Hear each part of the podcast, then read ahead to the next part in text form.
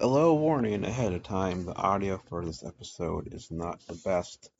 I did the best I could to fix what I had, but here it is. I hope it works and enjoy the episode.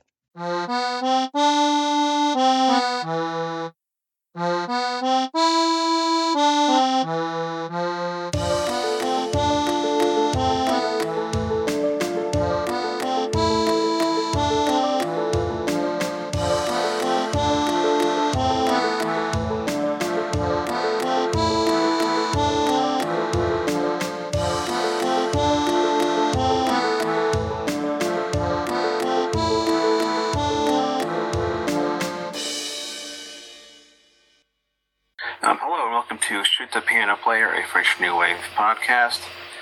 I'm Spencer, and uh, uh, again without J Dawg, but he will return in the near future, hopefully.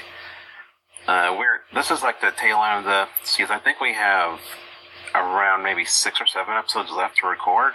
Not a whole lot more, but I was kind of saving this one for for the end because it's a big one and I knew it was a lot to take, and so I was like, I don't want to watch this one early on, and so I want to save like the like the uh, this this uh, this one for uh, later on once I'm more uh, used to like sadness and stuff like that in the movie we're watching. So this one is uh, Umbrellas of Cherbourg, and um, uh, I have two two returning guests for the first time together. Um, uh, one is, well, introduce you guys. Introduce yourselves.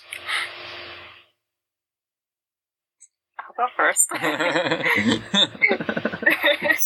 Hi, I'm Alexandria Daniels. I'm also known as Film and Vinyl on social media. I'm a film writer.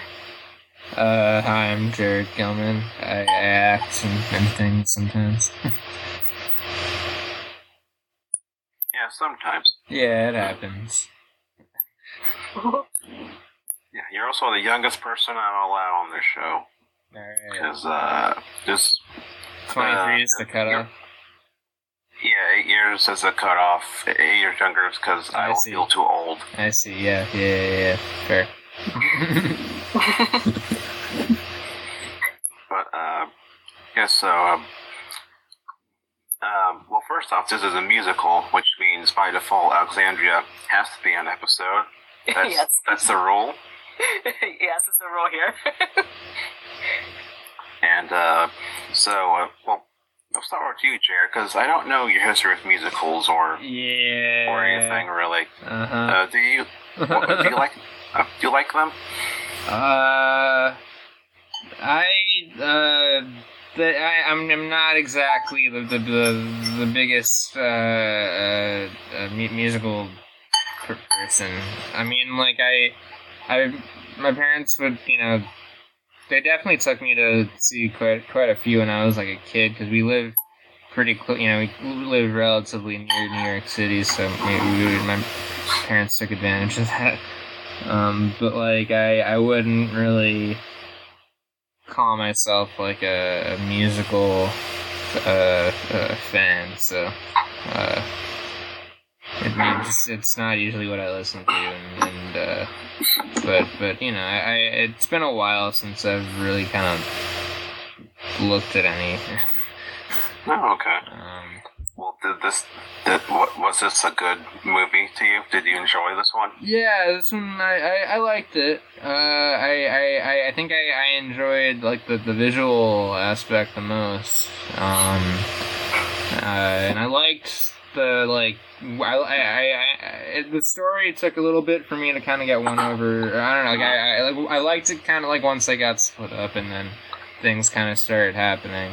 Uh, that, Yeah. Where you, know, if you were expecting like a happy ending, like I like that this doesn't really, you know, they don't going into spoilers. I guess it's okay, right? Yeah. Yeah. Um, uh, well, yeah. Well, uh, did you remember how you first heard of this one? but yeah, no. Uh, I don't remember actually how I first heard about it. Probably just. Yeah, I don't know. I mean, like I, I, I when I was in in when I was a freshman, there I had a friend who who who took me out to go see uh, Bay of Angels. Um, right, that was the the one he did right before. Uh, yes, Um, the one right before this. Yeah, it was like playing at, at like Film Forum or like one of those one of those theaters, and it was like within walking distance. So we went and we went to go see it. And so then I, I think I, I may have just been like looking through his other films, and I just that may have been like how I first became aware of it, or maybe maybe when La La Land came out, I don't know. And I uh, I know Damien was mentioning that movie, I think in like interviews, and that may have been like how I I first became aware of it. Uh, Oh, okay. I don't know. I mean, it's a little embarrassing, I guess, but, but I think that's kind of how it happened for me. This, Yeah, this wasn't one that like I had been sort of aware of when I was growing up. This is one, a more recent one I became. Yeah, I think Although- I had a similar thing. I, it wasn't until La La Land that I knew what it was, but I'd Mhm. heard the name Umbrella Cherbourg at various, uh, like getting into Criterion stuff. I, It's just a name that you you hear a lot. Yeah. And it's one of those like, yeah, I'll I'll get to it at some point. Mm-hmm. Yeah, it's definitely one of those. that was one of those for me for sure. so thank you for inviting me on to this, and so that was like the perfect Oh. excuse for me to watch it. Yeah, you're welcome. Uh, and Alexandra, how do you remember how you first uh, heard of heard of this one? Yeah, I heard around the same time I saw Young Girls of um, Rochefort. It was like years ago when um, Hulu had the Criterion um, collection on there. This is like way before even FilmStruck was even a thing. And um, they had a selection of all these uh, French New Wave films, and I could kind of just like fell down a rabbit hole, basically. And um, after I saw Young Girls, I just eventually just saw uh, Umbrellas right after that.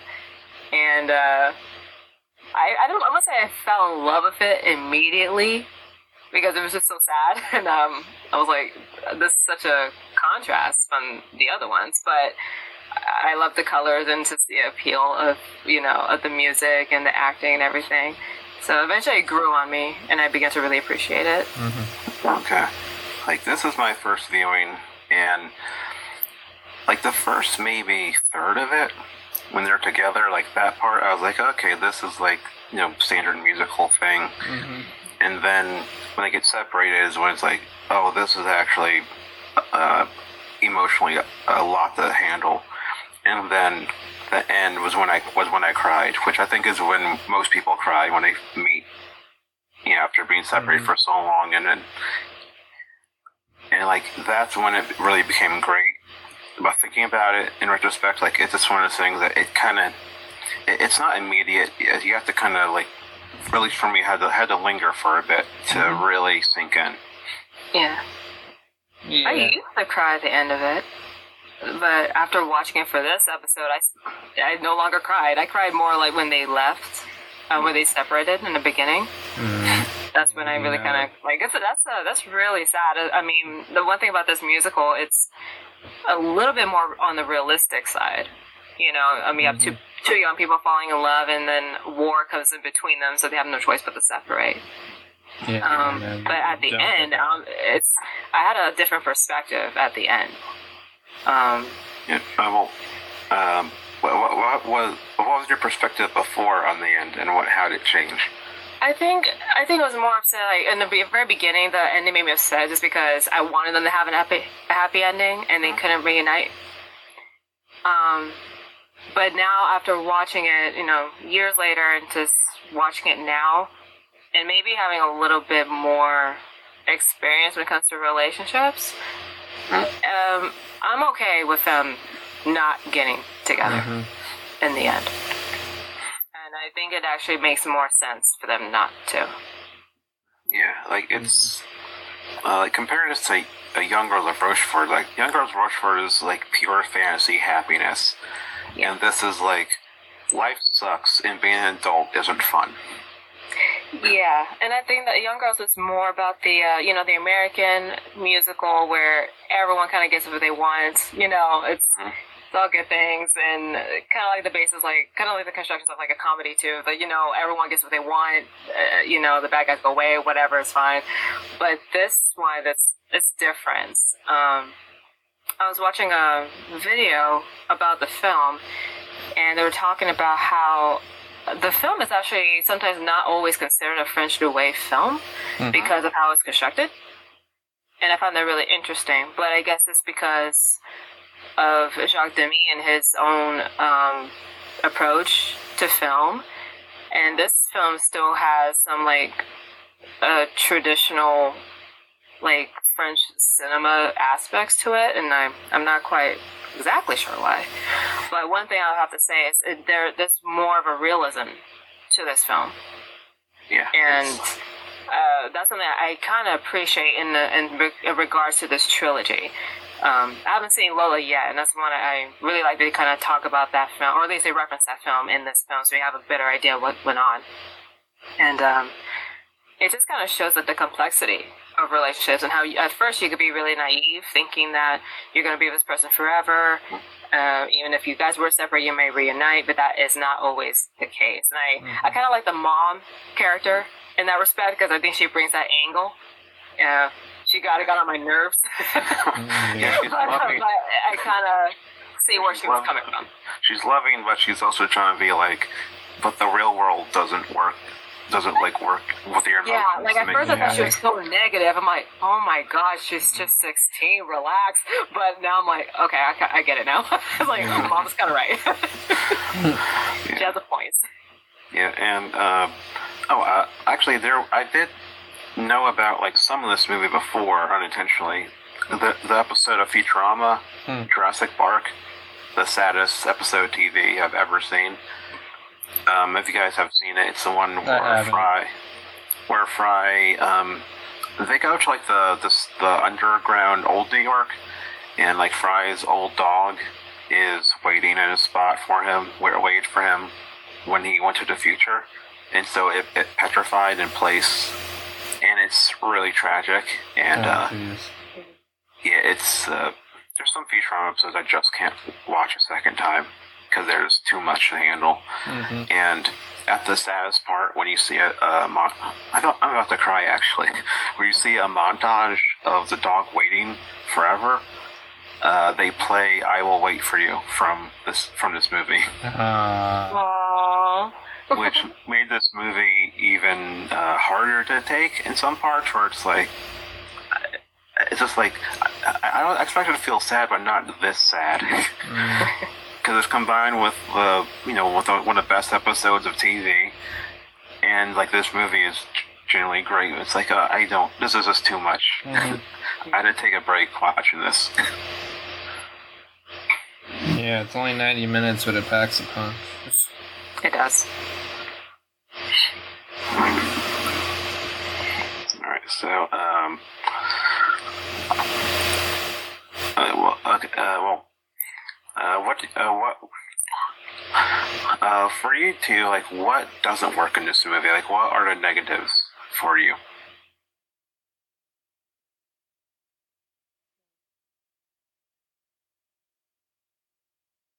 Well, initially, it, the only negative I had was about the mother character. Because I wasn't quite sure exactly what her aim was. Like, initially, when, you know, she kind of finds out her daughter is seeing Guy, um, it's like, are is she just upset because she's young? Is it is she upset because he doesn't have enough money? like, what what was the angle? And um, I thought that so that part wasn't exactly clear until uh, they're about to lose their business. And then the money aspect comes in. So I didn't really quite get the whole like what exactly was the mother's intentions for her daughter per se. And um, I just wish they kind of went a little bit more in depth with that. Um, kind of like you know, like- in Young Girls where they talked about like everyone kind of talked about their love story. Mhm. I kind of wish they did that with the mom. You know, because I noticed like she seems to be single, and that's why I call her like she was very negative. Like, are you projecting on your daughter right now because you're just you you're so critical of her? It would be nice to hear a little bit more about her backstory, so we Yeah. can understand where she was coming from. I mean, it kind of it kind of makes sense towards the end. You know, considering the fact you know she does like the um, Genevieve, um, you know, gets pregnant, and so she really needs someone to take care of her. Um, so it does make sense she goes with a guy who has money and you know should be okay. but I just wish there was a little bit more in depth with that character, so that we'll know. Um, I, I mean, I mean, it should be a bit more likable later in the film, but that's pretty much it. Okay. Um, okay, Jared, what about you? Was there anything that stuck out that didn't work for you? Um, I mean, I guess. Uh, I I mean, I I I have a lot of like I guess respect for the the music and the the singing and all that, and the fact that it's not like eh, you know it's eh, it probably was its own like beast to kind of figure out and shoot and all that because they're you know the songs aren't like sort of traditional pop songs. They're kind of like they're you know there there's no like choruses or anything like that. It's just like dialogue that you're singing, and it oh. It was inter- interesting to watch. But I think it was like I had to like acclimate sort of to it a little bit Hmm.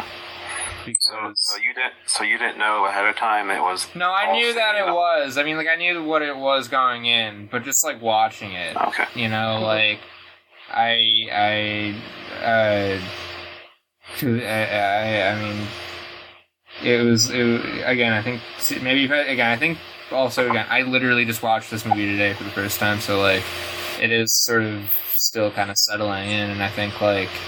I can always watch it again, and then maybe the music kind of clicks a bit more with me, and uh, I enjoy it on that level a bit more. But like,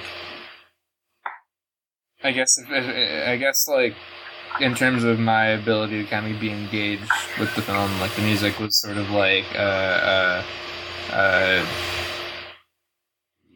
slight maybe hurdle that I had to kind of like get over a little bit. I don't know. Hmm. Um, Have you seen um, Young Girls of Rochefort? no, I have not. Okay. Uh, that The one only yeah, the only one, I, only other Demy film that I've seen is Bay of Angels. No. Young Girls is more it, more traditional, like Gene Kelly musical, and Gene Mhm. Kelly is actually in it, and it's it's uh, uh, just like pure joy and happiness. It's so Or like beautiful. like like two hours, hour Oh, wow. forty five. I'm not sure, but uh, it's just like that pure joy. The, ti the, the time will fly by because it's that fun. Mhm. Oh, you know, I, I I've been watching a bunch of like uh, long Indian movies uh, the last month or so. So so two hours is like whatever. Okay. yeah, uh, I'm not gonna start talking about Indian movies. yeah, that's a whole separate conversation. But, but like you mentioned Yeah. the runtime thing, and like I I think I've sort of like. At least for the, for for the time being right now, I, I, I, I don't care about runtimes anymore. Yeah, like every movie I've seen in a theater since RRR has been an Indian movie. nice. oh, gosh. Nothing, like nothing I else. missed out on the Vikram. Yeah. Yeah, like nothing else is like worth the price of a movie ticket. Like, because with an Indian movie, you, you get three hours of everything. Yeah. Even when it's mediocre, it's still fun. Yeah. That's awesome. I don't watch too many Indian films, though. I should. yeah, they're a lot of fun. They're a lot of fun. Yeah. Should I start with RRR? Because I saw the trailer to that. it's a good. Oh yeah, yeah. It's good, but like every single one I've been watching after, I keep comparing it to it to it. So it's like, I start. I think. Well, no, I did start with the Baahubali ones first because I, I started because I think at that point RR was like only just about to start uh, drop. Uh, was only about to uh, drop on Netflix. So um, yeah. uh, there's a whole And bunch RRR is not really a Bollywood movie, right? uh, It's Tollywood. yeah, it's Tollywood Okay. because it's Got in it. Telugu. Yeah, uh, there's uh, Netflix has a whole bunch, but you kind of have to look for them. Hulu has a whole bunch you have to look for. The problem is Amazon you have, Prime has like, a bunch. Yeah. Yeah, I've been yeah, so a bunch on Amazon Prime. yeah, you have to actively look for them and know the titles. Yeah. That's fine. I'll find some. I, I was watching the ones that, that you, you recommended to me on Twitter, Uh-huh. and they, they were pretty fun. Yeah, Pushpa is so so great. I love the first song is a is a lumberjack song. yeah. Then there's that. Uh. We need to stop talking about this. Sorry, yeah, shit. but uh, Or okay. I mean, those are also musicals, actually. So you yeah, they like are musicals. So I haven't watching those. But I guess you know with those, it's always it's fun because it's like a few, you know, at most like three or four song, four songs, and I don't know, like where the characters are like actively singing or whatever. These least the ones that I've been watching, I've probably been watching the wrong ones. There's one I watched. Cholet had some more than had more songs. Yeah. Um, well, like in, yeah, in those you uh, see like like uh, well, in those you get like like the hunky action heroes who can also like dance and sing really well. which honestly, watching American action movies, it's like, well, why can't The Rock just start singing and dancing? They do this in India. I would have watched that. Yeah, but uh, uh, the, anyway, so um, uh, oh, uh, Jared, you were on. I think actually, oh, I can't. No, uh, you were on two of the Spike Lee Spike Lee episodes, and one of them, hmm at least one of them, had the Spike Lee floating thing. The floating thing that he always does, where like Oh, that shot. Oh, yeah, I was thinking about that with this. Yeah, there's that one shot of them where they're Yeah. like floating on the bike. That was really neat. yeah, uh, do you know what I'm talking about, Alexandria? Yeah. what are you talking about? the Spike Lee uh, dolly shot where the person is on a is on like a is on the dolly for the camera and they look look like they're floating. Oh, like the the screen. shot in uh, Malcolm X. Yes, Yeah, yeah, yeah. It's in a and, and it shows up in, in umbrellas, and I Yeah, I kind of wonder like, is this where Spike first saw it? Because I know Spike loves musicals, and his dream is to has been for years to make a musical. yeah, I wonder. It definitely could be. Uh, That's possible. yeah. Because I noticed that shot too. That was like, wait a minute. That's that's something. I, okay, that's that's great. That's cool. They did that in 1964 in a Yeah. Christian way. film. it was kind of neat. I, I liked it because it's like, you know, the whole thing. You feel like it's it's like you know you're watching. It's like heightened, but you know, real. Not. It's like the most sort of like unreal thing. I feel like that happens. They something. captured their romance in Yeah. a even much more dreamier way. So I think- Yeah, it was like a they're neat both. little, little I mean, they're both hopeless romantic, so it just makes sense, like for them Mhm. to look like they are floating on air. It's just like in their own little bubble. Yeah. Yeah, and it's like the this the whole. Well, first off, like something that took me out for a second was when um, the, the the Genevieve character it said like, "Well, I'm 17." I was like, "Well, Catherine Deneuve does not look 17. Um, she looks like a, a grown woman."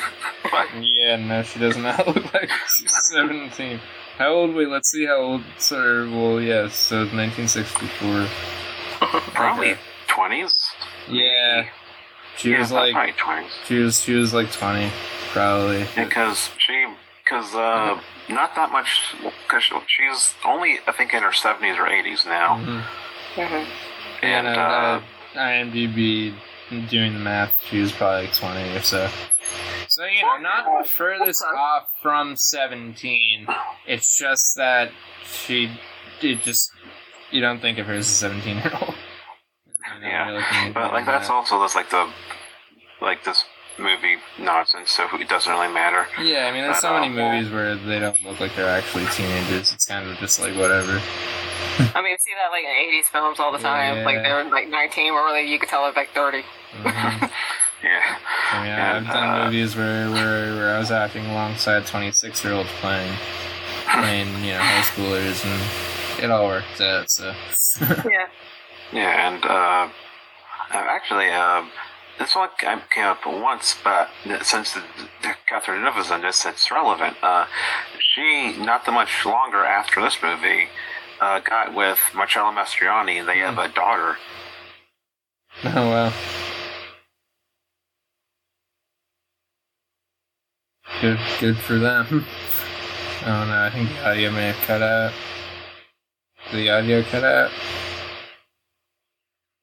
Ooh, uh oh. Hey, no audio. Shit.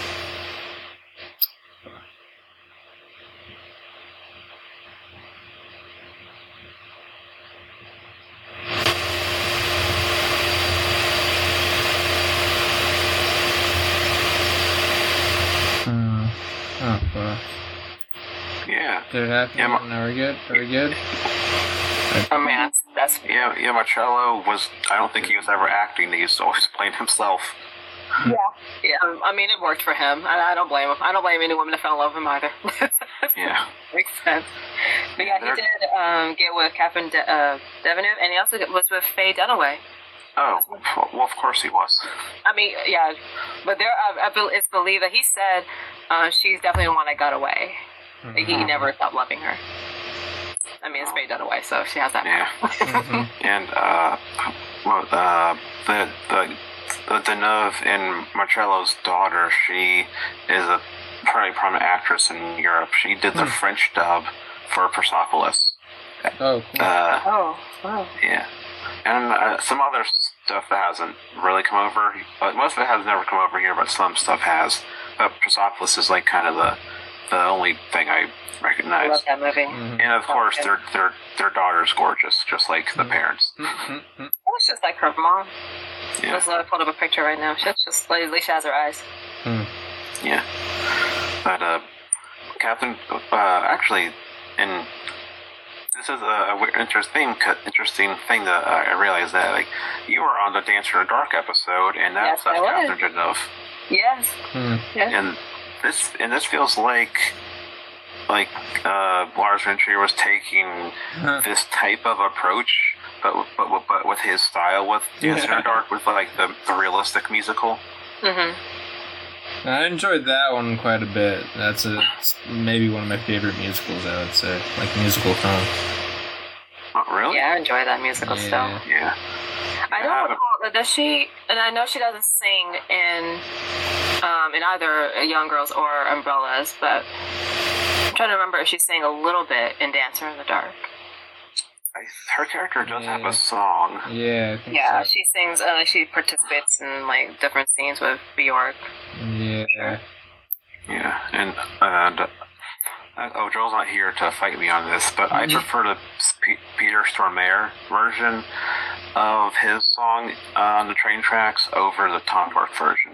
Hmm. Okay. I I I do love the song either way. I haven't heard that. I'm not sure if I've heard the Thom Yorke version, but That's the album version. It's good. Like Thom Yorke can actually sing, but Stormare, yeah, he's got good Yeah. acting chops. yeah. Mhm. and just like his his like kind of awkward singing in the movie totally works. hmm His performance in this is so sweet and just like he's um like like I, like we said like in the in that podcast like he was just crushing on her. And it's like girl he he really loves you for real. Yeah, like Tastes like you. yeah, hopeless romantic, just like Yeah. um Guy and Genevieve. yeah and apparently she and Catherine Deneuve does sing in this in that film as well Oh, okay. yeah because I just noticed that um like she doesn't sing and neither Young Girls or even Umbrellas and I don't understand why but Yeah, I mean, Anyway. this kind of style of the time to just um dub everything, yeah which it kind of makes like judging acting strange, but like you can tell like a good performance just like physically and just uh, like even if it's dubbed. Yeah, it, just, it kind of takes me out of it a little bit because I could tell that they're lip syncing. You know, like compared to like you know American musicals, like you you are trained to sing, like you're you're meant to sing in those musicals.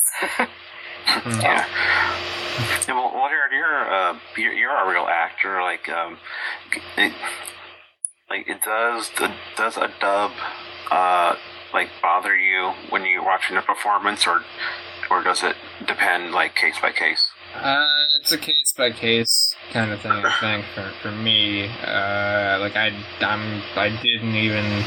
So wait, all this. I'm a little late to the party here.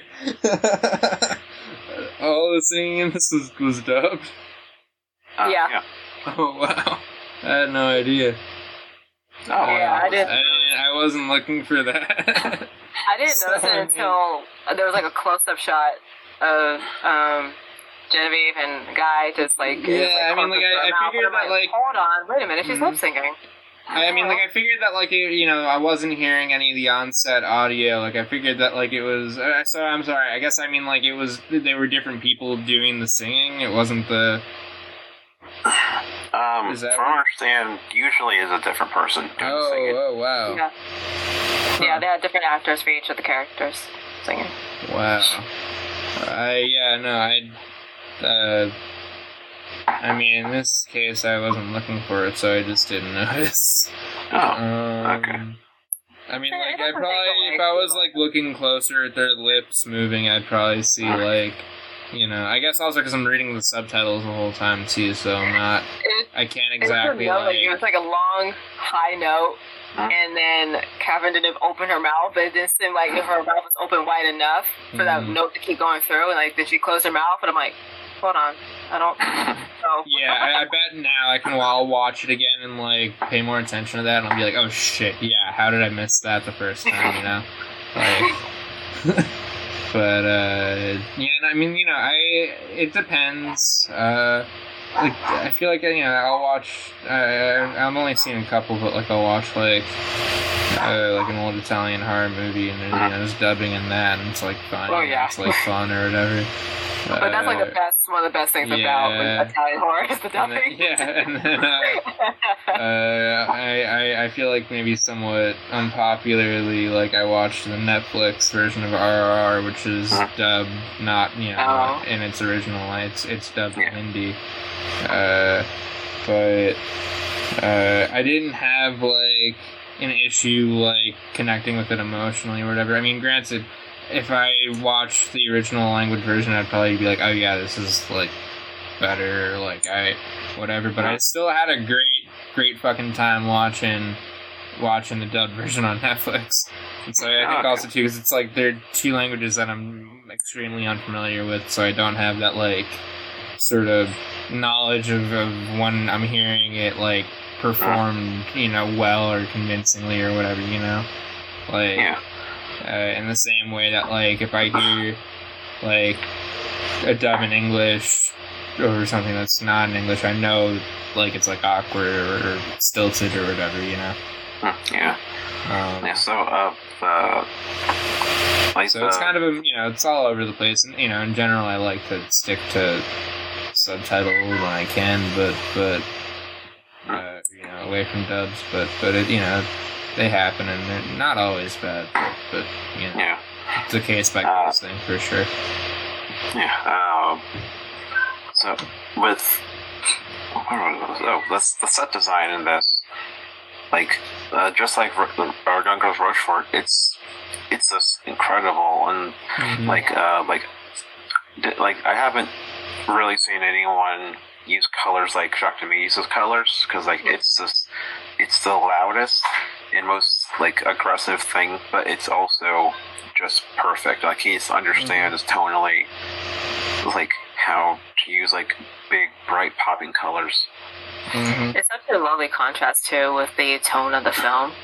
You know, Yeah. um, I've noticed that it's mainly the interiors that are with color, Mhm. and all the out, uh, outside shots are just on this rainy day.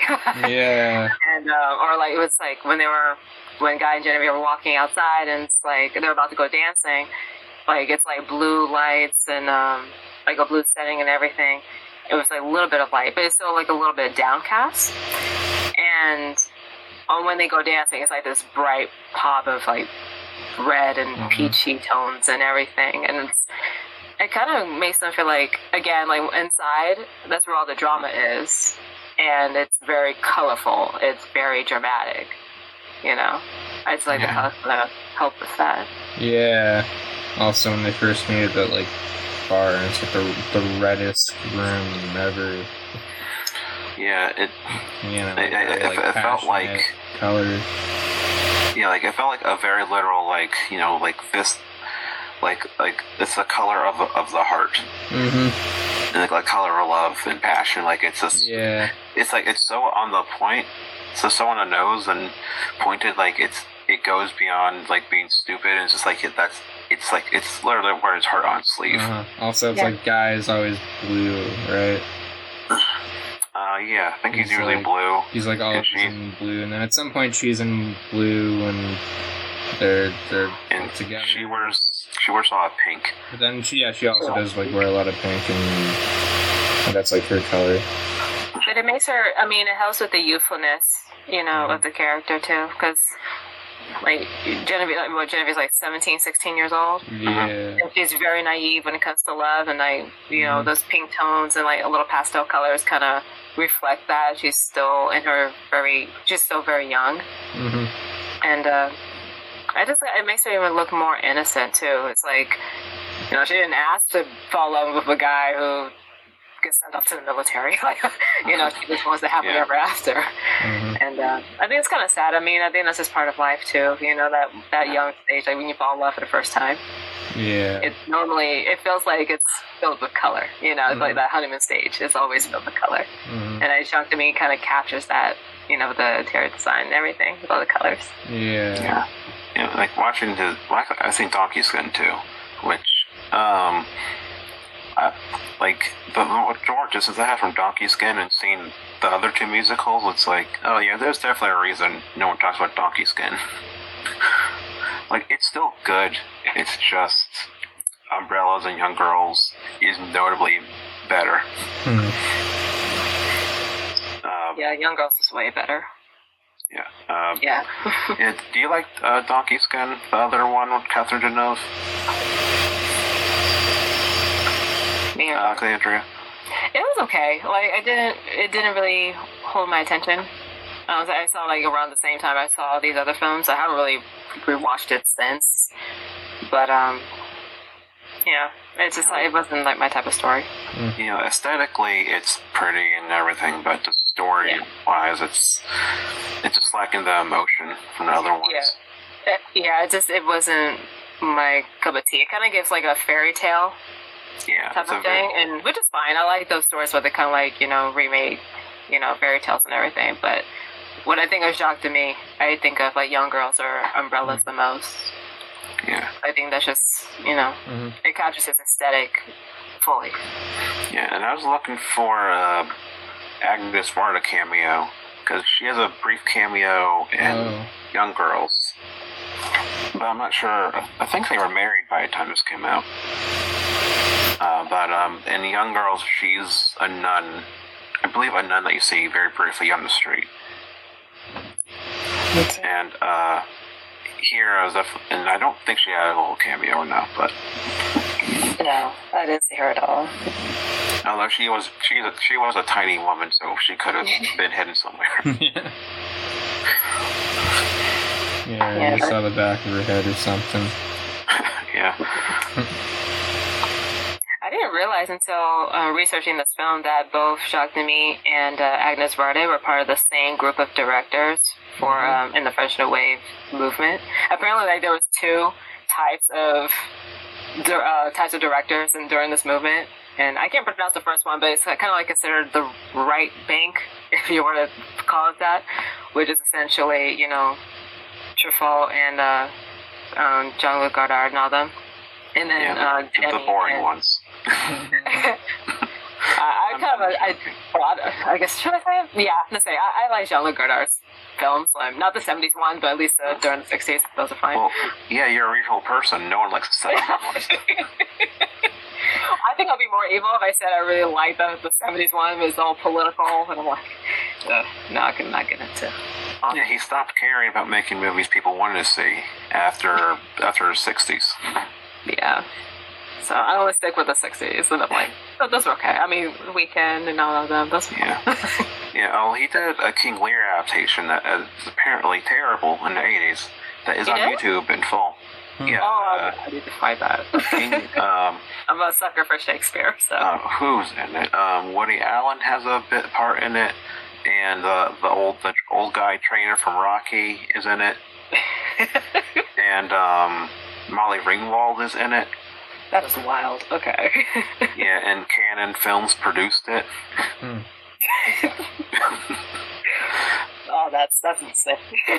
Yeah, uh, apparently it was just like at Cannes, the Ca- the uh, the, the Canon group people, Golan Globus, were talking to Godard, and like they signed Godard, like, yeah, uh, I want to make a, a King Lear thing, and they made a deal on a napkin. well, you have to write it down. Once it's written, it's cool. Yeah. it deals with Yeah. you. Yeah, that's how actually that's how Godard sold the uh, gave the rights to the guy who did the remake of Breathless. Like, uh, Yeah. the man just gave him to it on a napkin, and uh, well, not That's not a hot take. film It's the truth. be, The remake, made now. Huh? They should just do every film deal on a napkin. yeah, the, the remake of Breathless is better than original. I don't think Uh, I've seen it's- the remake. Yeah, It's, no, I've only seen the original Breathless. The remake is on Tubi. It's Richard Oh. Gere. Sure. Uh, Tubi has everything. My God. Yeah, it. I think it's great. It's it's super energetic and fun, Hmm. and re- it replaced the obsession with Marlon, not Marlon Brando. It's uh, the whichever Hollywood guy he was obsessed with in that one. Replace it with um, Jerry Lee Lewis. Okay. Hmm. Yeah, and uh, if you like Richard Gere, you see him fully, uh, full frontal naked. Oh wow. Uh, okay. This is like the this his wild phase, like American Gigolo era, Hmm. before Okay. he went uh, rural Hollywood. that makes sense then. Yeah, Okay. yeah. I'll let you know if I see it. Just to say I saw it. yeah, it's a it's it's not a movie you want to watch with your family around. 'cause- yeah, no. but uh, where to go with this? Uh, My family probably hates me for the amount of films I recommend. Hmm. you know, all- the only one thing I say don't like because sometimes I'll watch like The Devils, like you know, my Oh, parents' house. I'll tell you, yeah. Mom, don't tell Dad anything. Nothing. Oh, I, I learned early on. Uh, there's certain things I watch with my parents. Like I watched uh, uh, Road to Perdition with my dad. That that's a very safe thing. But like yeah. I saw Walk Hard with my parents in the uh, theater. Walk Hard. Uh, and I watched the first Evil Dead with my with my dad next to me. And the tree mm. scene was this. Uh, I was 13, and so like when you're 13 uh, like the tree scene with your parents next to you. Yeah, that's awkward. Excruciating. Yeah, I have never watched it since. But, uh, but you know, not many uh, people can say they watched Evil Dead with their parents. I wish my parents yeah. saw the Evil Dead with me. Like, um, I, I, I wish they're not too much into horror. Okay. I, I wish I, I wish they didn't watch it with me. It was mm-hmm. really uncomfortable. No, I, mean, I remember watching a few films like with my parents, and there was like kissing scenes or whatever, and I'm like, oh, awkward, but Mm. you know, we got past it. Uh, Like- yeah. Yeah, You I've watched. I've seen a couple. I've had some. I've had my fair share of, of, of films. I, I saw The Handmaiden with my mom in theaters. Oof. oh Uh, wow, Oh. I loved the movie. I loved the movie, but I was definitely like, oh boy, oh boy, oh boy. For, for like to be those fair, like I think uh, no one expected The Handmaiden to turn out the way it did, but I mean it's a great movie. I loved it, Yeah. but That- that- yeah, that- that- I- that- I that was is a good like- I, I yeah, I, I, I think I didn't even because at that point I was already a huge Park Chan Wook fan, so I was just like, I need to go see anything that he makes, Yeah. and uh, I didn't really. I don't think I really read up on the plot beforehand. I was like, Mom, you want to go? Just want to go into the city and see this movie, and she was like, Yeah, sure. But uh, but yeah, uh, we both loved it. It was just you know, uh, those Yeah. scenes. You know, watching that with Yeah. your mom is, Yeah. just I gonna have, a, I have a, yeah. a, a, a Facebook friend who um she saw Blue Velvet with her mom in the theater like the opening weekend, Oh wow. wow. and uh, what's the other thing? I think like she saw Cruising with her mom too, which Hmm. is just like man, just the, the worst movies to watch with your parents. oh yeah, one. Other- one- uh, Both are great, but. I would never watch David Lynch with it. Well, Twin Peaks I would watch with my parents. Any other David I- Lynch is uh, a, a no go. Absolutely not. I don't even bother trying to introduce my parents to David Lynch. That, that's a conversation I don't think I need to have. yeah, I, I, I think my yeah no my parents and I we all watched The Return when it was airing, and they hadn't watched any of the Twin Peaks stuff beforehand. I had seen it all, so I was all familiar, and I was like. Trying to explain things to them. I don't know how successful it was. Um, I don't remember my mom said she. But she was. I, I at the time I thought they were like into it, but then years later I I did like a full like day long rewatch of the whole season. I just felt like it, and uh, I was like, "You, do you guys, you can join me at any point during the day," and they just like didn't join me at all. and so I was like, "Oh, maybe they didn't enjoy it as much as I thought." they were Yeah, probably I just mean, that's- really confused every week that we were watching it. I don't think my I think my mom told she didn't like Twin Peaks, so I was like I didn't even bother. But I told him you, you missed out on a whole lot of great Yeah. stuff. It's such a great show. I think it was like what episode eight, Oh when it yeah, felt like a that's- whole David Lynch short film. It was Mhm. fantastic. Oh yeah, I love that one. That was fantastic. I loved I it. love the evil You- Cooper. I, I also just I, I do recommend watching that whole season in like a, a, a day or something. It, it, it's honestly like it just goes like it's slow but it's quick. It's like you're it's over before you know it. It's crazy how Huh. how you get sucked into it when you're watching it like from beginning to end just all at once. Yeah. Spencer, you said you like the evil Cooper. Yes, I love evil Cooper. I like the uh, the other double, the one who's like kind of goofy. Oh, Dougie. Yeah, Doug Oh, yeah, Dougie. Dougie Jones. Yeah.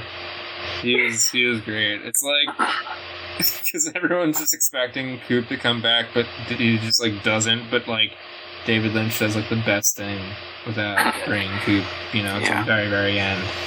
Yeah, Lynch was the right thing by never explaining anything.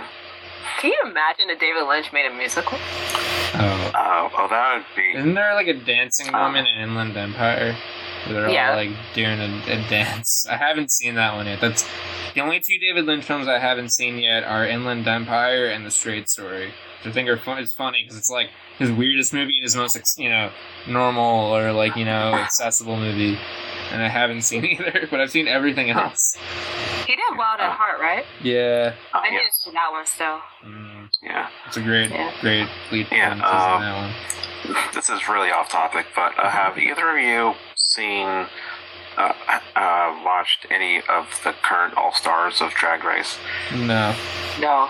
Okay, one of them, Jinkx Monsoon, looks like Robert Blake. I think Robert Blake, the from Lost Highway, with, like, with the really pale face. Oh god, he's like I'm in your house right now. yes, Yeah. a, a, a little, Oh, a little wow. bit, and it's it's kind of eerie sometimes.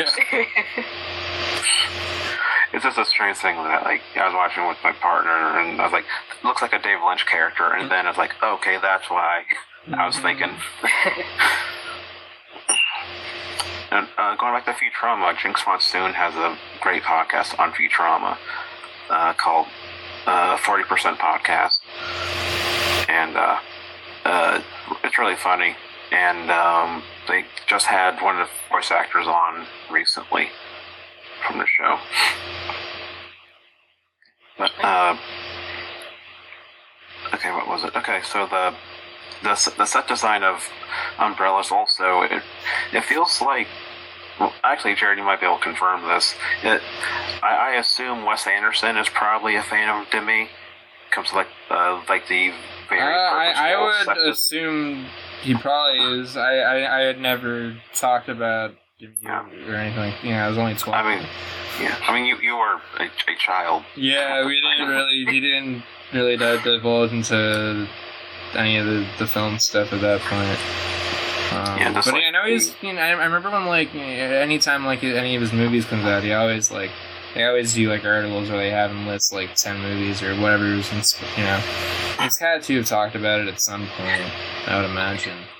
well, he did the, the French Dispatch recently, right? Yeah. And that was- film actually kind of is a sort of a tribute to not just the New Yorker, but also like French New Wave and all that. So it's possible Mm-hmm. Yeah. he may have been influenced by Jacques Demy.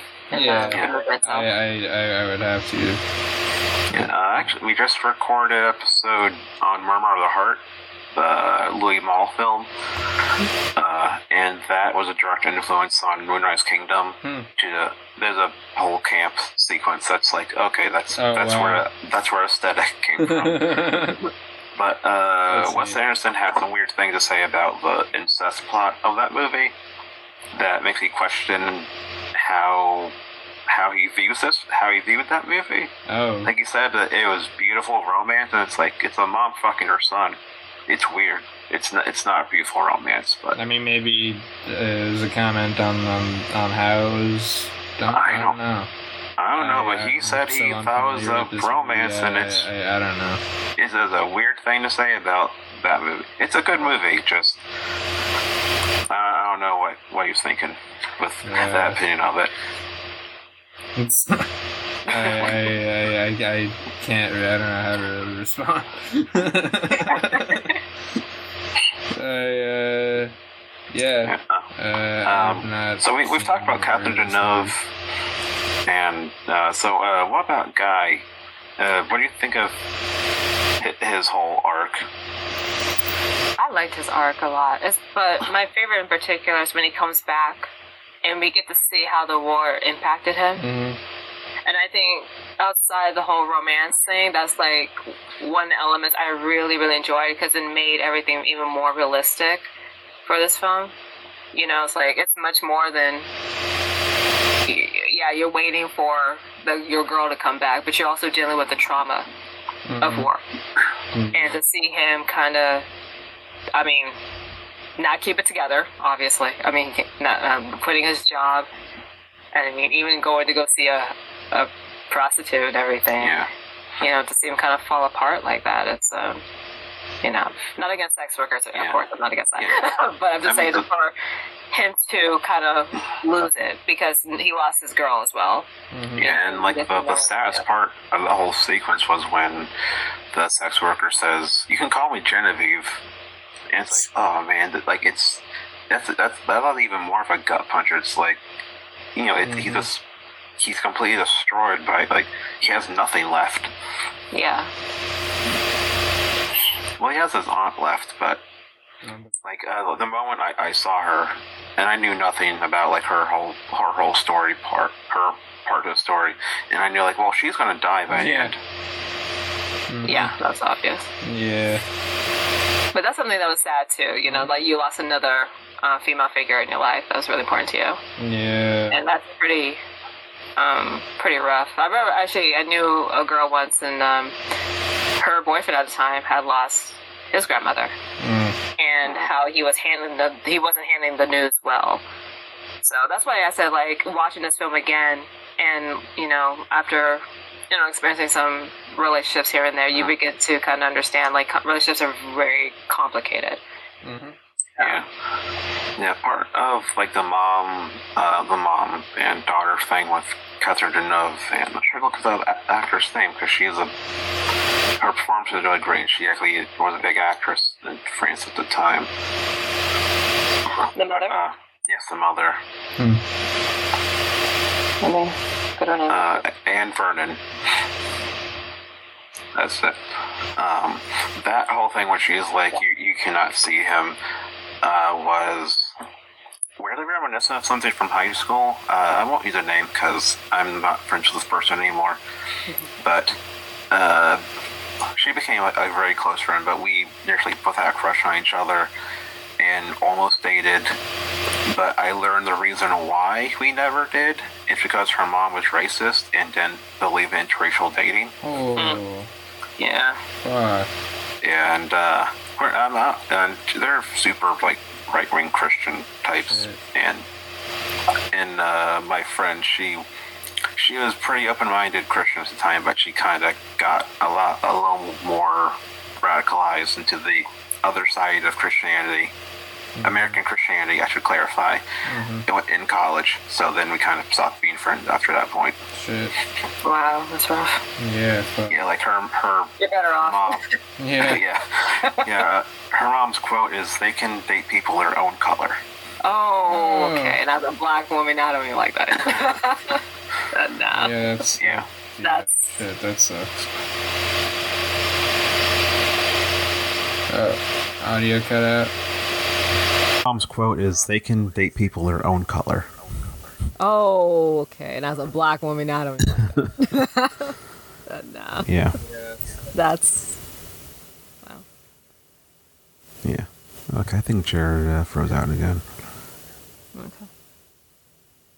All right. Um, did that ever did that ever happen to you, Alexander, or anything like that? Uh, I want to say yes, because honestly, I'm usually I'm the only black girl in every classroom I've ever been in. So a lot of my crushes were also like mainly either white or just outside of my race, mm-hmm. and it's kind of it's it wasn't blunt, you know. Normally mm-hmm. it's so quiet, the subtle racism, you know, Yeah. and it's like you're okay for now, kind of a vibe. Yeah. I mean, But my son will be probably most likely wearing like marrying a white girl or whatever. Yeah. So you could tell it's like just in their in their entire aura. yeah. I mean, my friend's mom was very much like, you two can be close friends, but nothing more. Yeah, that's that. Yeah, that's that same attitude. It's. I just like. I'm glad that person's not in my life. Yeah. Jared, had, did he ever go through anything like that? Uh, where like a relationship didn't work out because the parent was like, no. Yeah, because like racism Uh, or. no. Uh, Uh, I've just been. Yeah, no, that that that that, that situation has not not happened to me. Uh, no.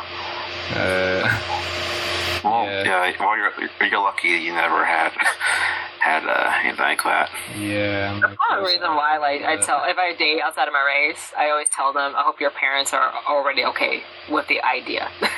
Because if you can't protect me, you can't defend me, then it's not happening. Yeah, uh, we like to pretend in this country we've we've moved on, but we really haven't. no, we haven't Mm. at all. I mean, today's Juneteenth, for goodness sakes. I literally just have to work. Mhm. Yeah, well, uh, my job, I work uh, pretty much every holiday. I don't. Ho- holidays aren't uh, a reality of my of my of my work. Yeah, I mean, same thing for me because I work in retail for now. But um, just the idea of like it's Juneteenth. It's the day um, that we celebrate, you know, the freedom of African American slaves, and we're at work still. Yeah. I'm like, that's wild to me. Mhm. but it's Yeah, well. I got a paycheck. Yeah, well, uh, some of my well, my clients live in an area. I'm home health aide, uh, like farm redneck country, and uh, Juneteenth is this like nonsense to some of the people in the area. Oh God. I, I just know, like, I just know with some stuff when I when when, when I drive my people around, it's like, well, don't talk when uh, when they're talking to some of their friends, because I know some of their friends are just not uh, not open-minded people. Yeah. And I'm not saying all all like farmer types are, just like y- you can tell. Yeah, it's obvious. Like that's the thing. It- It's either depending on your area, it's going to be blunt or it's going to be very subtle. Yeah, I, I know I'm getting close to where this person lives because I see uh, Trump flags uh, suddenly appearing a lot more. There's I know no I'm- sundown towns there, right? Huh? You don't know what a sundown town is? Oh, oh yeah, I know some. Oh, down okay. there. And I know I'm in. Uh, I'm, I'm in Delaware, and I'm close to the border of Maryland. And I know I'm in Maryland because I, I'll start to see Confederate flags and Trump flags God. on uh, on every house. Oh my It's, it's that part of Maryland. Okay. Alright. Yeah, yeah. uh, Delaware is a blue state, but we have our, you know, our, our very red areas. mhm. Yeah. Even actually where I live, um, well, if you go further north, it's way more conservative. And it's like I live like in a tri city, and one of the cities where I used to live, it's very conservative. Like the city itself, uh, if you if you have to really consider what it will look like on a political map, it'll be red. Mm. You know, but once you get into like one of the other cities, you could tell that people are a little bit more liberal. It's really it's really interesting, but Yeah. the other side of town, it's very conservative, and it's not even a joke. I'm like, don't even. I'll just keep Right. conversations very minimal. Yeah. Yeah, I have to go to the the uh, redneck part of. Del- I should say redneck part of like the the more uh, conservative part of Delaware. You're Uh, brave. for for um, indie wrestling shows, and so I'm down there, because for indie wrestling shows they always do the Pledge of Allegiance before every Oh. every uh, at the start of the four hour thing every time, and I always I always do it because I know what part of the state I'm in, and I know I look ethnic enough, so I don't want to get any attract any attention. Oh, I want to go back to the guy character real quick. Yeah. I was watching the film again this morning, and um, it just kind of jumped out at me when he is talking to Madeleine about wanting to spend a life with him and everything. Huh? What do you guys think? Do you think he was genuine? No. Okay, I, didn't think he's so. Yeah, desperate. right. That, that's one of the reasons why my perspective changed at the end. Watching him look at Genevieve, you know, uh, seeing her again, like there's a bitterness in his eyes, and I'm like, uh, I don't think you really are over her, and you're with Madeleine because you're feeling lonely. And I, I mean, I, I don't mean that you know unsympathetically because you know he did just come out, come home from a war, obviously. Yeah. Yeah. So he does need the support. But in terms of like a relationship, like a loving relationship, I Mhm. didn't think like he had any, he's having anything genuine with Madeleine. I think it's just with her because that other dream that he wanted didn't come true. Yeah. Yeah. Like the. Uh, It's like I don't want to say codependent, but it's kind of felt codependent a little bit. When Madeleine was like singing, she was worried about, "Are you really over Genevieve?" I'm, you know, she doesn't want to be put in that situation because that's not fair to her. Mhm. And I just kind of Yeah. the end, I think he he did put her in that situation. yeah. The, the like the the very end when like after after she after Genevieve leaves yeah. and uh, he's, you see him playing with with his son and like with his wife in the snow. You, you just know like, well, that Christmas is gonna be awkward because he he's probably gonna tell tell his wife, oh, guess who I saw, and I have weird things.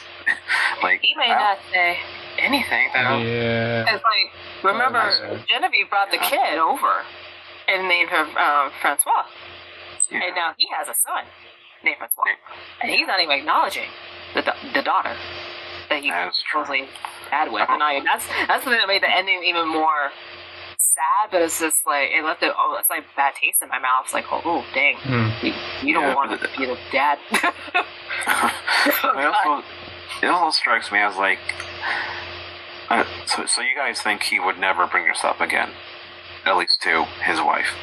Not anytime soon. Uh, yeah. Especially if you why told he would. Madeleine, no, I'm, I'm over her. oh, God. And I feel like he would, uh, like he would just get drunk and then uh, it, it would it would come out. I mean, uh, yeah, I guess that could could potentially happen. Or if you want to make it really messy, one of the prostitutes can, like, get out and, you know, spread rumors and, like, hey, by the way, there's this one girl named Genevieve. I don't think you know. yeah. it could go either way. So I'm pretty sure it's talked about Genevieve for a while before he got with Madeleine. Looks like you know, there's a, the potential Yeah. sequel right here. yeah. This, yeah, the Although, part is um, going to be really awkward. yeah, and uh, uh, this feels like well, some of the, the way it's shot in some parts feels very much like Ozu. Way like Ozu would transition between uh, rooms. He like he'd show like someone walking and then like cut to like a room and then cut to like another room and then he, like he'd cut to like the, the the destination just to show you like like the show you like the person the the journey the person took without actually showing you them walking the whole time. And there's some elements of that, and there's like the Ozu like staring directly down the camera, talking to you. Stuff Yeah. in here. Yeah, like the shot with um with uh, Genevieve, and she had the crown on her head. You know, yeah, like when he was. when he looks uh, when she looks right at the camera, and you just get that. Like it's, it's one of my favorite shots. I think out of all the of the entire film, when um, uh, what's the name Roland, the jeweler, he's like trying to you know kind of court her a bit, Yeah. and she puts the crown on, and there's a moment where she looks happy, and then it goes slowly back to a frown, where she just can't let Guy go. hmm I thought that was It's a beautiful Very shot. striking moment. It's very much like a Setsuko Hara type of uh, performance there. Yeah, yeah. I'm glad you mentioned Ozu. That, that's what it reminded me of too. And I'm like, yeah, Yeah. that was I- I- heartbreaking too. Yeah, and it's like it's also it's like the realism of like, well, this is just life right now. Feels very much like um, like it feels like if Ozu made a musical, like it would be like this blunt, uh, this blunt approach. Like this is how life is, and not not sugarcoat it. Yeah, I like it. Just captured like those life moments where you have to make a very difficult decision, and it's a decision you may not want to make. Mm-hmm. You know, and that's that's tough. You know, you don't want to make any choice because you really want a specific outcome, and you know when you make a decision you're you're gonna maybe you may have an outcome that may be okay for you, but it's gonna hurt somebody else. Yeah. And like Yeah. that's very tough. I thought this film captured that very perfectly, especially with that one shot. You know, the you see the magnitude of what she's dealing with. Yeah. And to be fair, like even though she's young, it's still valid. You know. Yeah. Emotions are still emotions. Mhm. Yeah, and I- and I'm glad that I'll, I'll give credit to the mom with this one because she does eventually admit she's been harsh to her when she was talking to Roland. Yeah. Yeah, and uh, I like Roland uh, in this movie because, like, he's not played as a villain or anything. I really appreciate that. There's they don't do like that that uh, uh, tired trope because it's just treated as like, well, he was kind of the only real option out of Like this is you know this is still when being a, like a single mom is seen as like uh, uh, like you're seen as a, as a fallen woman, Mhm. and so like Mhm. for just a financial security, because I, 'cause I know like uh, in America women couldn't get like their own bank accounts until like the or credit cards until the seventies, something one of those two things, and I'm sure France was just at the same pace as as America, and so like she, you know, there's this rich man who who likes her, and it's like, well, this is the only. There's no other option because they seem to have no social life. Mhm. Really, uh, they have, seem to have no friends or or anything, and she's pregnant, and, and you know, like a you know, uh, not not or not um, you know, not that many people, presumably, like to, they make it seem like would would be willing to take her as a as a wife or or like a fiance or anything. Mhm.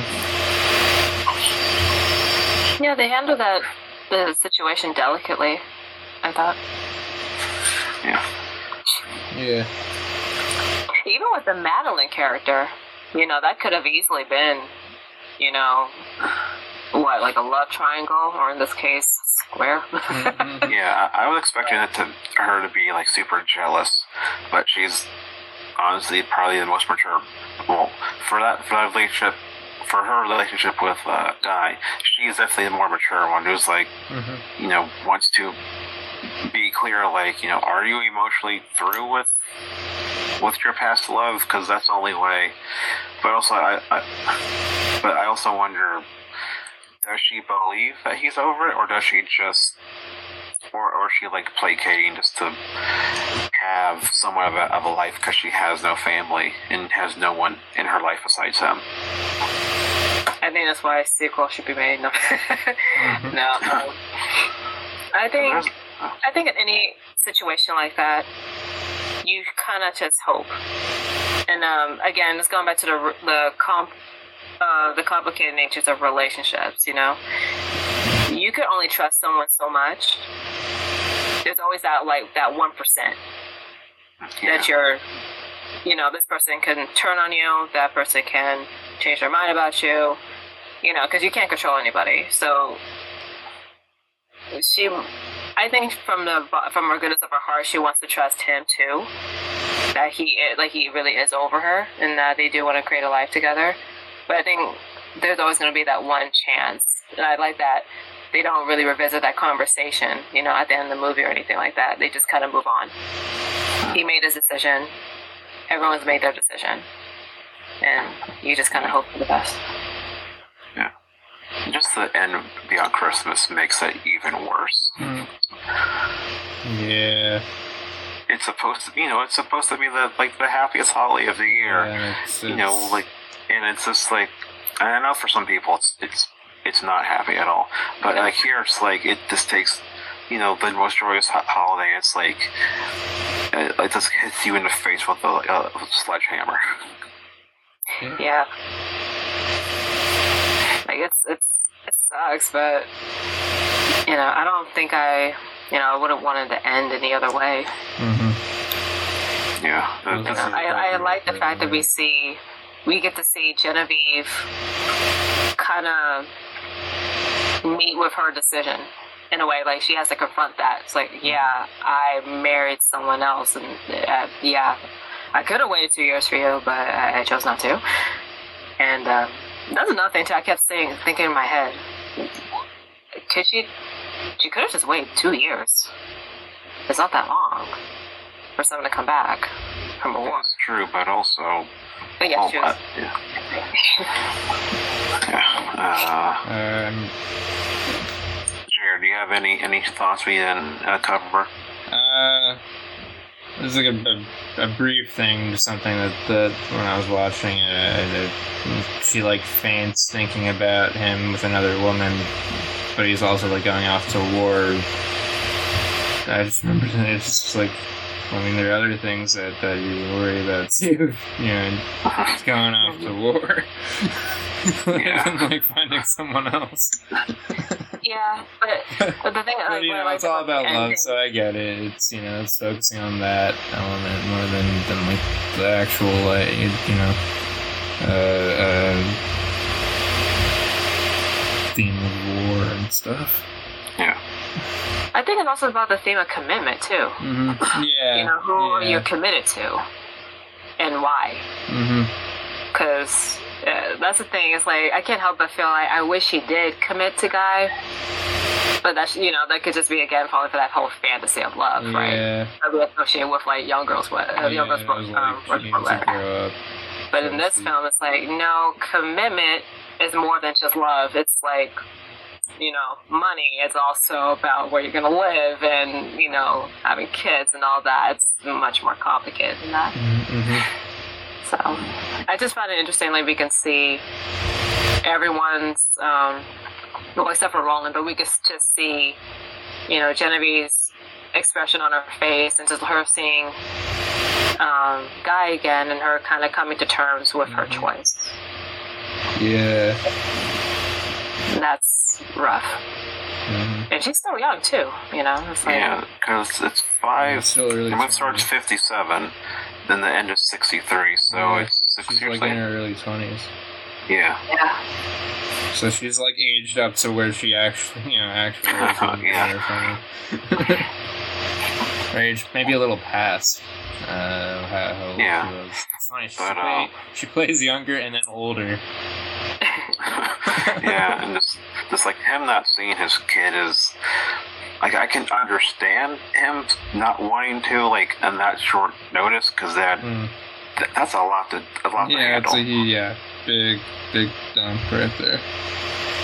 Yeah, but that could be um, probably not the best space too, because Mhm. his son is already inside. Yeah. So I don't think you want you don't want that type of drama right now. Like that's like yeah, that would not be bad timing. Christmas. Yeah, he's yeah, and, and he's working. It's like Yeah. now's the time, but you don't want to Yeah. confront that situation right there and then. Mm-hmm. You know. So I, I mean, I would hope like they would reunite so he can meet the daughter, and, and hopefully be a really good father to her too, and um, you know, have some maybe co-parenting. That would be interesting. Yeah. But um, the thing that really got, hurt me too is um, when she, when Genevieve asks Guy, "How is he doing? How you feeling?" and everything, and he goes, "I'm very well. I'm happy." But he looks so scorned. yeah, it's a loaded statement. yeah, I'm like, oh shoot. I don't. That's why I asked, like, um, if he really w- wanted to be with Madeleine because he cared about her, or if he's just picking her because she's there. You know. Yeah. That's the only other woman he knows, really. I know, but that's the thing because it's like um, it, that's what I mean. It kind of scream a little bit of codependency, Yeah. and it stems because of this rejection from Genevieve. And so for him to to tell her, "I'm happy, I'm fine because I have a wife now, and I have my own kid. I'm good. I don't need you." kind of fine. so he just looked kind of. He looked. He looked. He looked. He was bitter at the end. Mm-hmm. So Yeah. and the actor who played Guy Nanino uh, Castel uh, Nuvo, his career after this, well, uh, is like he's all over the place. He's one of those people who would show up in kind of anything and everything. Mhm. He's in um, Strip Nude for Your Killer, the, the giallo. He's in the um, uh, Radley Metzger softcore film Camille, Camille 2000. He's in The English Patient, the Oscar winner from the 90s. Like, uh, he just kind of went everywhere and did like a little bit of everything. Yeah. Yeah. Interesting career. He just passed away last year. Yeah, he did. Yeah, and he did uh, oh, one movie, Rocco and His Brothers, the movie that I considered doing for the putting on the schedule, but uh, after watching another Visconti movie, I decided I don't want to watch any Visconti. I don't, I don't care for him. Hmm. I tried. Well, I, these. I have not seen any Visconti yet. uh, the Leopard, the first half, I was a, was a struggle to get through. Second half is really good. Hmm. It's just the first ninety minutes is was rough Hey, for me. yeah, well, maybe one day I'll get to it.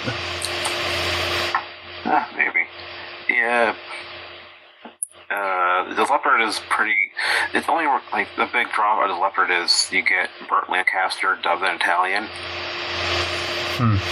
Which is strange, and um, uh, Alain Delon is the other star, and Alain Delon at, at that point was uh, was always great in, in movies. Not as a person, he's a he, allegedly a shitty person. Hmm. I, will, I won't get into that stuff, but you can look it up if you feel like it.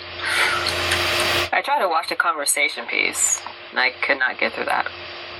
Hmm. Yeah.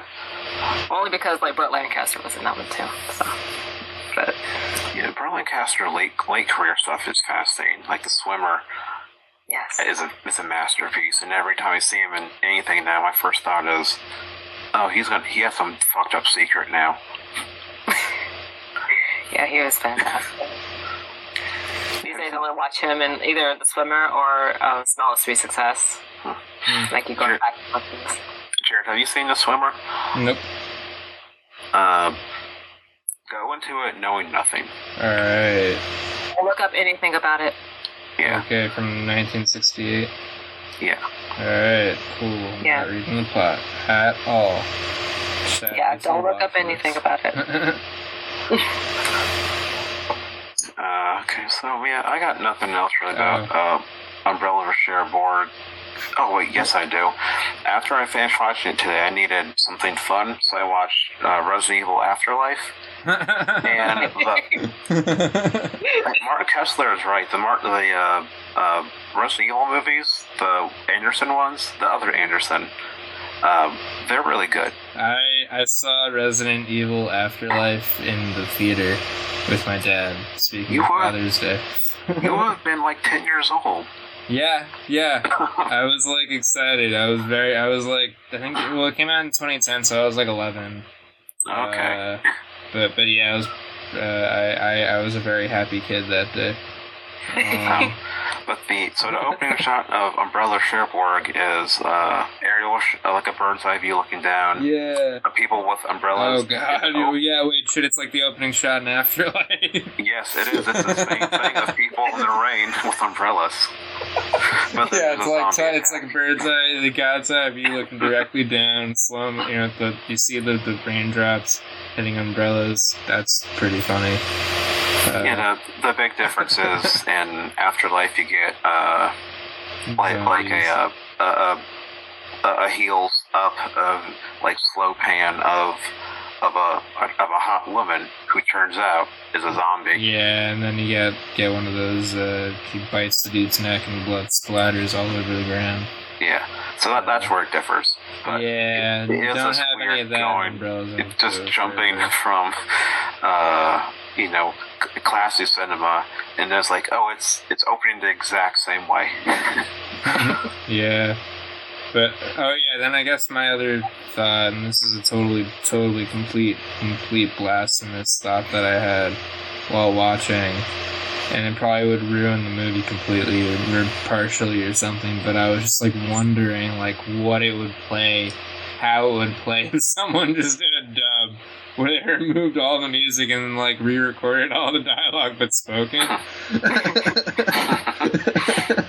like just how, how much that would change the emotional impact of the scenes and all that, and then like just they you know, redone like the sound or something. Like I, I can totally see like a film student in like a sound class having an assignment where they have to recreate the audio for a scene and just choosing a scene from like this movie, taking out all the music and the singing and re-recording the dialogue and like doing foley and stuff like Yeah. just because it's because it's like such a conversational musical you know it's like it's like you know just singing the dialogue it's like Yeah. you, know, Uh, you don't, they this don't feel like song lyrics This isn't a, uh, a judgment, but Roland, the cha- the character Roland, kind of looks like Alistair Pitts, uh, the Ruth Files Unites guy. And I don't know how how Alistair will feel after me saying that, 'cause I know he, he won't listen to this. I hope he responds positively. Uh, I hope so too. he kind of does. I, I kind of agree with that. Alright, yeah, so uh, Umbrella Cherbourg, I think we all would would, would recommend this movie. yeah Yeah. Yeah, and oh, this was up for the best foreign film at the Oscars, Hmm. and it was up against Yesterday, Today, and Tomorrow, the uh, Marcello and uh, Loren um, an- anthology, uh, like rom com, sex comedy thing.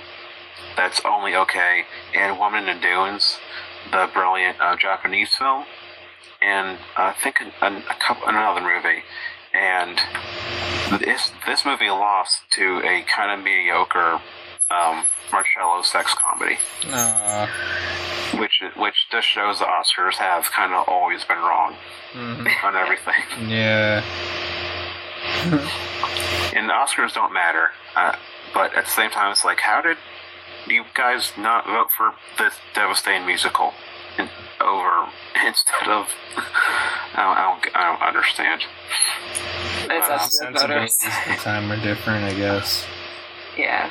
so how Yeah. how it always works out Yeah, so this is easily available. Uh, there's no there's no threat of this going away anytime soon. yeah thank god for hbo max i can't believe i just said that Uh, yeah, so recommendations for 1964. You guys can go first. All right, Okay. yeah. The three other movies that I've seen from 1964, I enjoyed all of them. So, Doctor Strangelove, uh, A Hard Day's Night, and The Mask of the Red Death. Uh, I would say are like my recommendations. They're also literally the only other 1964 films that I have seen. Um, but I enjoyed all of them. Oh, mine are The Last Man on Earth and The Tomb of Ligeia. Also part of Roger Corman's Edgar Allan Poe films. Hmm. And I'm going to recommend Goldfinger. Uh, I haven't Double seen seven. Yeah, check that out. All of them. Yeah. Yeah, uh, but I like the Connery. Well, I love the some Connery ones, but the one I love the most is also the most problematic one. uh, you, you only live twice. oh. Uh, okay. Yeah, you know what I'm talking about with the problematic part of that movie. Yes, I do. I, I Well. I guess some people like to say, well, not everyone, but that James Bond has some problematic aspects. Mainly Yeah, it always because of the way does. he approaches women. Yeah, but I mean, Ian Fleming was also a, a notorious piece of shit. Sure. yeah. Yeah, Uh, but I, I just recommend Goldfinger because primarily I love the song. It's one of my favorite Bond themes Hmm. ever. Yeah, It's so It's a good one. Yeah, but Sean Connery's. I mean, you can't you can't go wrong with Sean Connery. I think it's fun just to watch him as Bond. Yeah, that's when he was still trying. The later ones, you can tell he stopped caring. I'm still working my way through the, all the uh, James Bond films. I forgot which Yeah, I'm I'm very behind. Um, I've only seen the the like Daniel Craig ones. I, I've seen I Daniel forget if I've Craig and seen- the. Uh, I think I, I may have seen bits and pieces of Gold uh, of Goldfinger, but uh, I haven't actually watched like any of the pre Dan, Dan, Daniel Craig ones like in full. I think. oh. They are a product of their time in the best and worst ways. Yeah, I've seen like clips and stuff from from them. They always look like they're like kind of fun, kitschy. Like I don't know, like sort of leave your brain at the door. Or you just sort of like have a good time with them. Yeah, that's a good way to put it. Yeah. Uh, okay, so for me, uh, first, uh, a, a novel I recommend. Anytime I can, uh, can bring up an African novel, I, I will. This uh, 1964, um, Arrow of God by Chinua Achebe was released. It's the third part of the Africa trilogy. I've owned it for a while, but I haven't read it. But it's uh, Achebe, so so it will at least be very good. He's a legendary writer for a reason. And for movie, one is Lemonade Joe, a Czech, I guess slapstick sort of comedy thing. Uh, It's hard to really explain, but the Coen, uh, the Buster Scruggs costume from the Coen Brothers movie is a reference to this Czech comedy from '64 oh wow. it's it's it's identical Hmm. to it and uh another thing i'd recommend is that man from rio the jean-claude belmondo action comedy starring catherine deneuve's sister Hmm. uh what's oh she had two great movies this year actually uh i always forget her name is uh francois uh, Dro- Drolet or Drelec. I'm not sure the right way to say it. Um, yeah, uh, but that man from Rio is basically like the bridge between like um, uh, Buster Keaton and Jackie Chan. Hmm. Because Belmondo does all his own stunts, and some of those stunts are, are genuinely terrifying to see.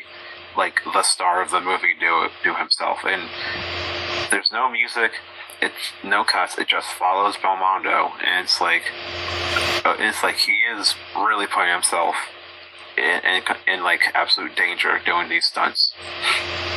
Damn. Yeah, I'll have to check it out. I love watching watching actors do crazy stunts.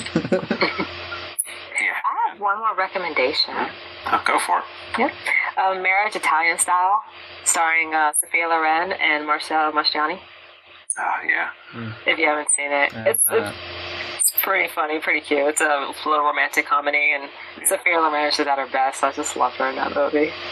I, I love their parents together. uh, and uh, yeah, and uh, Fran, uh, Fran, uh, Francois uh, Drolet, Drolet. I, I'm gonna say differently every time. Uh, she also was a uh, the co-star of Young Girl the Rochefort. She died before that movie. I think she died after it came out. She died the year it came out. And so watching any, anything with her is very sad. Mm-hmm. Um, about that man from Rio is this is such a blast. It's a direct influence on Indiana Jones. Spielberg did confirm it, Okay. and some some stuff is very similar. And uh, what's others? And the other uh, Francois movie that year is The Soft Skin, the Truffaut movie.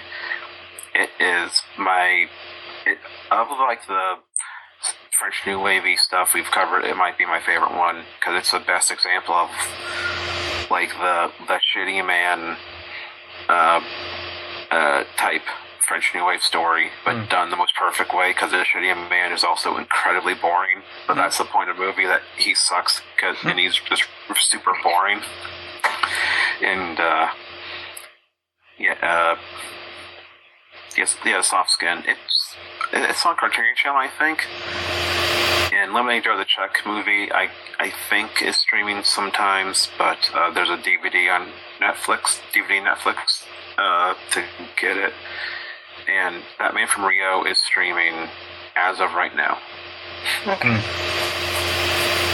And you can just order books online. Books aren't going to disappear anytime soon.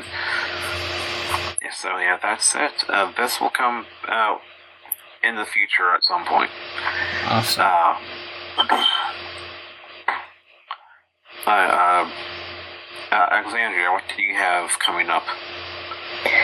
The only thing I got coming up is going back to school. No. and um, um, I don't really have much writing these days. I just kind of writing down ideas, and uh, I say just keep an eye out. All right. Right now, it's like I've just really been focusing on just, you know, just kind of getting stuff together in my own personal life. All right. Uh, Jared, you? Uh, um, like yeah, I uh, I did a I, know, I I did like a couple very brief scenes in a, a, a movie. Filmed it like last December. I have no idea when the movie is coming out. I don't know. Oh. I guess that's that's something. I don't know. Can you talk about? Can you say the name of the movie? Oh Or yeah, you- it's called Susie Searches. Uh, I'm in it very, very, extremely briefly. I, I filmed all my scenes in a single day. Uh, and they're very quick. Um, I have no idea when the movie is coming out. Uh, Kiersey Clemons is uh, the lead in it. Uh, um, some other people are in it too, uh, but I only have I only had scenes with uh, Kiersey Clemons. Um, but yeah, it's like a it's like a take on the like uh, I guess like true crime podcast kind of thing, but it's more like dark comedy, satirical uh, of, of that scene, I guess. Um, right. but Um, yeah, hopefully it'll turn out well. I have no idea when it's coming out. is your other movie still on Apple? Uh, Apple. Uh, Apple streaming, whatever they call that thing. yeah, wait, which uh, it, which one? Uh, the It, recent one. it that, takes like, three. the one that you filmed like uh, four or five years ago. Yeah, it takes three. That that that one. Yeah, that one's uh, some. It's on. You can rent it on iTunes, and uh, uh, I forget if it's on any of the other services right now. Um, but yeah, Okay. that that one is is also around, uh, and I'm in more than a couple scenes of that one. So Cool. Yeah. And uh, for me, uh, I'll have uh, on Grumpire. I'll be featured in the action roundup for June, July, or June, May. I can't remember which one. Mhm. Uh, which. Anyway, I'll be featuring that pretty soon. Talking, uh, I'll write a mini review on the Indian action movie uh, Vikram that came out. uh, I missed in- in May. one. It's a very good movie that it, it, it was hard to condense my thoughts into two, two or three paragraphs. Hmm. Nice. And yeah, I'll it's have to check it a, it's on streaming. it's uh, it was great, and I saw it in a packed, yeah, a pretty packed theater, and I was the only non-Indian person there, and the women there were going nuts for the star every time he was on screen. And this isn't like a young hunky guy; this is like a fifty-five-year-old silver fox. yeah. with like a dad bod, and these women were going insane every time he showed up.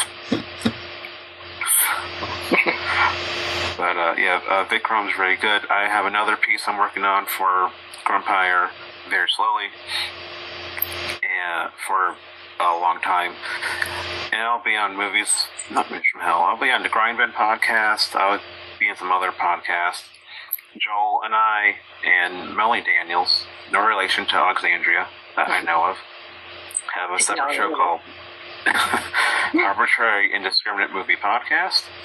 Uh, we uh, it's a pick random movies. We have a whole system for it, and Joel has resurrected his old show. Please don't send me into outer space. I was he on the first. I was on the. What did you say? No, he actually asked me to be on that podcast recently. I just Oh. forgot about that. Uh, I was on the first episode of the re- rebirth of it, Cool. and I talked about Burst City, a Japanese punk movie from the 80s. It's like, it's pre Repo Man, like pre Alex Cox. Uh, punk movies. And this movie is definitely a specific taste. I wouldn't recommend it to ever. I want. I I'll say this. I love it. However, it took me about three watches to actually love it. Oh wow! It's it's like a two-hour music video, but there's other stuff going on with it. It's it's very particular with what it is and who it who it, it will uh, who it will appeal to. What's it called again? Uh, Burst City, 1982. Okay. Yeah. Um, yeah. yeah. If you like punk music and hmm. sort of like it's one of those things that we got into it on an episode and talking about like how is it sci-fi and I was like I I don't know how it's sci-fi it just is sci-fi. Mm-hmm. kind of like Stalker is sci-fi, but you can't explain how it's sci-fi. It just kind of is in, in that in that type of vein. So yeah, uh, I don't know when he's releasing that. Yeah, he asked me recently to um, appear on his podcast, so I guess that's that's one project that's in the works. Okay. uh, what movie did you pick? I haven't decided yet because I like quite a bit of sci-fi. And I'm like, oh. I'm like I could say, well, I don't want to say on here, but I don't want to pick something that's so obvious like Alien or something. so I have to go through a list. okay, yeah, uh, no, uh, yes, look at that stuff, and uh, yeah, so uh, listen to the, the end, the, the tag at the end for all the Twitter information, and all that, all that garbage. Mm-hmm. And Alexandra, you'll be back next season uh, because. Uh, well, I'll tell you after we're done recording. Okay. And what, what it's going to be. And Jared, you'll uh, actually I want uh, might do another Argento episode with you and Megan. Mm-hmm. Yeah, so, uh, yeah, yeah. I'd love to be back. Love to, to watch yeah. more Argento.